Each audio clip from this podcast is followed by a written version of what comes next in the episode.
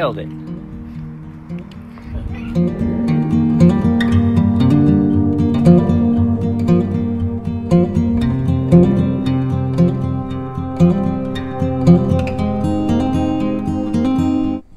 Hi, my name is John Garfield.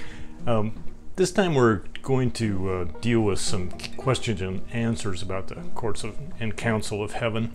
So last week, uh, Harold Eberle, he's the co-author of Releasing Kings, has an annual WorldCast conference, and he invited me to come. So we shared about it with uh, with the conference folks that were there, and also we talked for an hour about it in a sort of a pastors meeting. So it was a great opportunity to be exposed to um, some outside voices. I think I mentioned I've been under house arrest for the last six months, kind of, you know, doing this myself, and so it's been good to get out of the house and uh, see what else is going on in the world. So that it was a great opportunity, and pastors, you know, have to navigate, you know, how it's going to affect their churches. So they, and they're also theologically very sharp, so they ask some good questions, and. Uh, these are not hard questions. The hard questions are the ones that I asked myself when I got started. So these are uh, fairly straightforward, and uh, so I just want to share them with you. Let me introduce it by just giving you a little bit of my own story. I got saved in high school because I saw some other people, mostly people my own age, that uh, they had something that I longed for in my heart. And when I saw it, I just asked them how they got it, and I followed their advice. So every new experience has been rooted in that same process for me. Um, first, I see it operating, and usually in some other person. And uh, second, I experience it. And third, I, I explain it. so it's like we all follow people until we can follow Jesus. And then we find out we were following the Jesus in those people in the first place. So we're always following Jesus. So in the case of uh, courts and councils and using the seer gift, I saw something in Beverly Watkins that was very powerful and encouraging when she prayed for me like two and a half, three years ago now. And now other people have that same experience when I pray with them. And uh, so when we talk about these questions and theological issues, I'm fine with getting a B on, on the answers because I'm getting A's from the people I pray with. and, and well done from my Father in heaven. So I have no insecurities about it at all. We all taste and see that the Lord is good, and yet we're ready to give a gentle and respectful answer to those who ask for the reasons. And some of the questions can be, you know, a little edgy, uh, but not as edgy as the ones I asked when I got started. so if you have more questions that you would like to, to uh, have us entertain, or if you want to remodel some of the answers, get a hold of me and we'll fix it. Uh, so the first question, this is my favorite question, is does it work? Show me the fruit. and uh, so after Beverly prayed with me, I asked her to pray with about 20 of my friends, and this was over two years, and it was not pre-planned. Just people came up that were stuck, uh, asked me, "What do I do?" And I said, "Well, we could try getting Beverly to help us pray." And uh, so those Zoom calls ran for about 90 minutes and were for people who were stuck in some area and wanted prayer. So Beverly and I, mostly Beverly, especially at first, took them uh, to the courts of heaven and asked the Holy Spirit to show us where the resistance was coming from. Now, these people usually had repented of everything they could think of already, and they were all spirit filled, all sharp uh, people. Uh, and so they, what we found was often generational or cleansing bloodlines, if you want to call it that.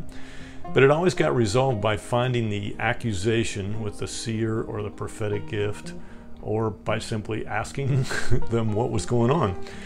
And um, then um, we would agree with the adversary, agree with the accusation, and through repentance, we ask Jesus to break wrong actions or covenants and cover them with his blood and wash us white as snow. And uh, that process, when you experience it, is amazing. Okay? So we also ask the Lord to show us something about their book and restore aspects of their book or, or, destiny that, that had been stolen by the enemy. So today, I think, is July 23rd. It's about 11 o'clock in the morning. I've already had two one hour phone calls this morning with friends, my friends, who we went to the courts and God showed them something that uh, really touched them powerfully. So that is like happening routinely with me now, and I'm not trying to be the expert.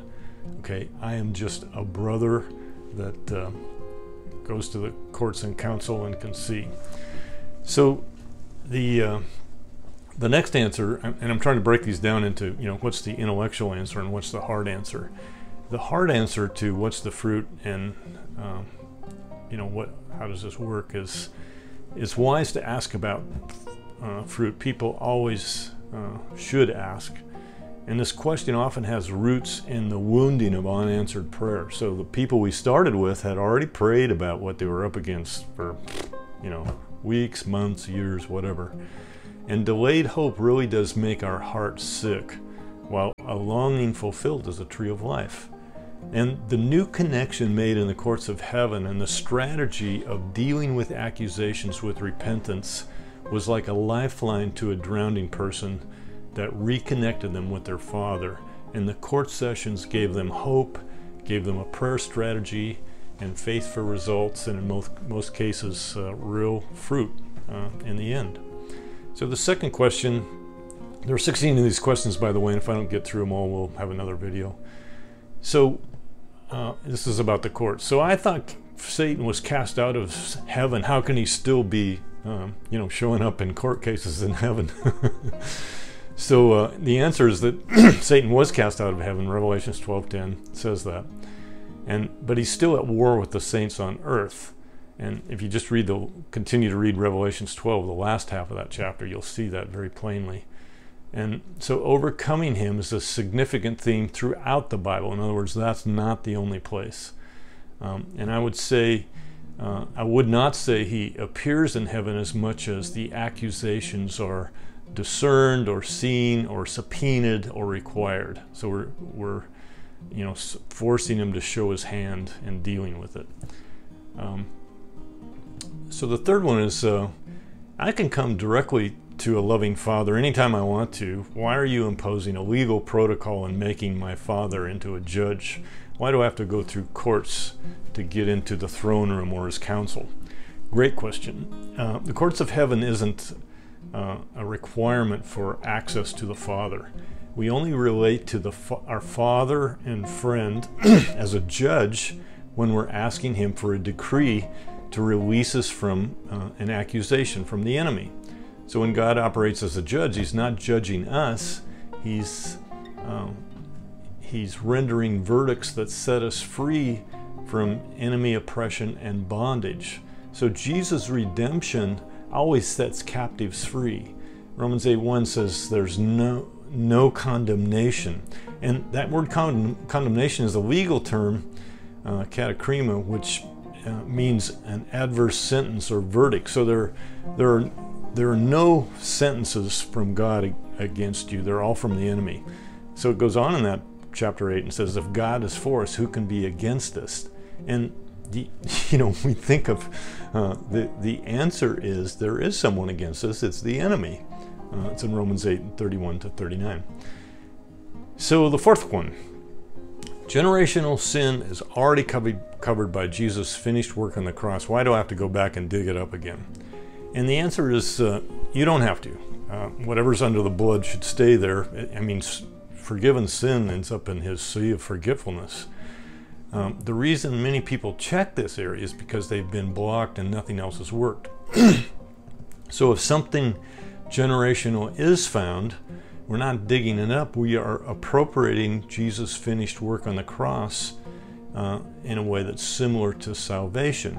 Jesus died for all, but we receive forgiveness and healing when we ask for and appropriate that provision. So if there if there is something, some covenant that our forefathers entered into, or even something we've done, uh, we're just asking the Lord to show that to us if it's not dealt with, and then we're dealing with it through repentance and being washed white as snow. Fifth one is a good one. this sounds like the old deliverance or revival ministry where people just got what they preached. Uh, people throwing up, falling over, passing out, seeing demons everywhere. It was all a passing fad, so is this. Sort of a mass hypnosis or crowd manipulation thing. Uh, why should I buy into something so questionable? I'm really tired of preachers coming up with new things that aren't particularly well grounded scripturally and, and in the end just fade away when the new wears off. Now, we've all seen this happen to some degree. I mean, there's things coming and going in the kingdom.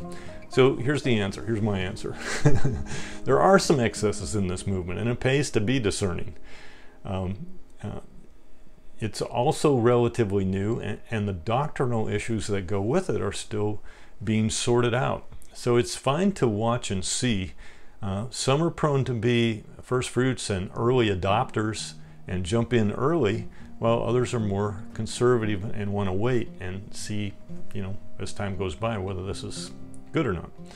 And both of those are oh fine. So we're not trying to say everybody has to do this right now, but if the Lord is talking to you, uh, we want, want to walk, hold your hand, help you walk through it. The hard answer of being mis is is this. Uh, the wounding from being misled by a spiritual leader is deep, and most of us have, have some experience with that. Yet God's healing is even deeper, and forgiveness is always the best answer.